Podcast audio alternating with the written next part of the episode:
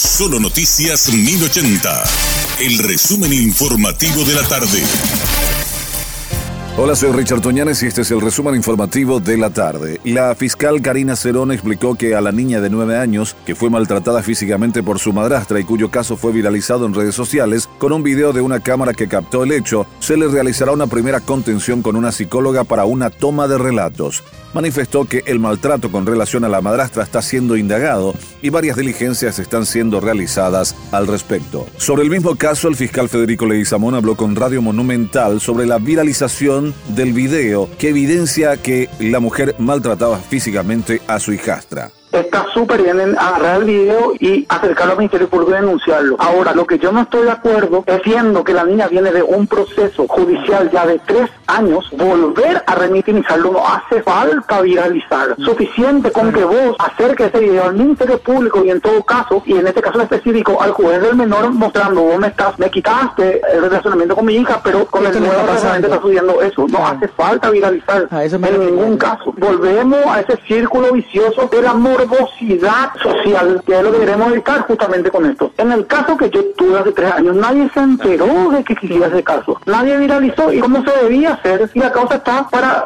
audiencia preliminar y lo más posible que se le haga juicio oral. No es necesaria la, medita la mediatización. El Ministerio Público está para, hacer, para representar a la sociedad y para cumplir su trabajo. En este caso específico, nadie viralizó y igual se llevó la causa con total normalidad y con total claridad.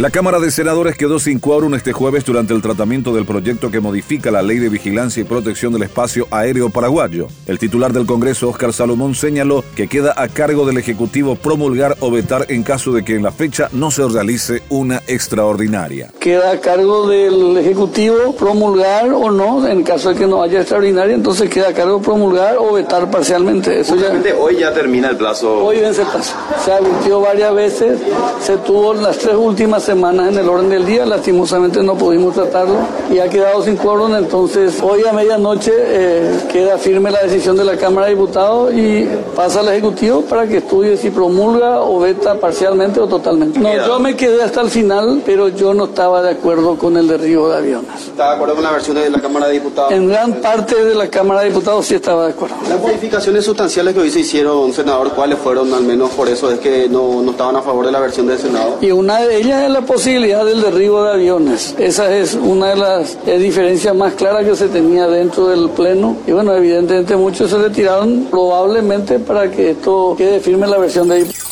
El director del Mercado 4, Juan Villalba, anunció a través de sus redes sociales un importante procedimiento a llevarse a cabo esta noche. En ese sentido, hizo un pedido a todos los comerciantes. El procedimiento consiste en el retiro de todos los enseres, cajas, butacas y otros elementos que se encuentren fuera de los límites de las casillas y locales correspondientes a los permisionarios. Villalba explicó que esto es a los efectos de realizar las demarcaciones correspondientes para posterior pintura amarilla.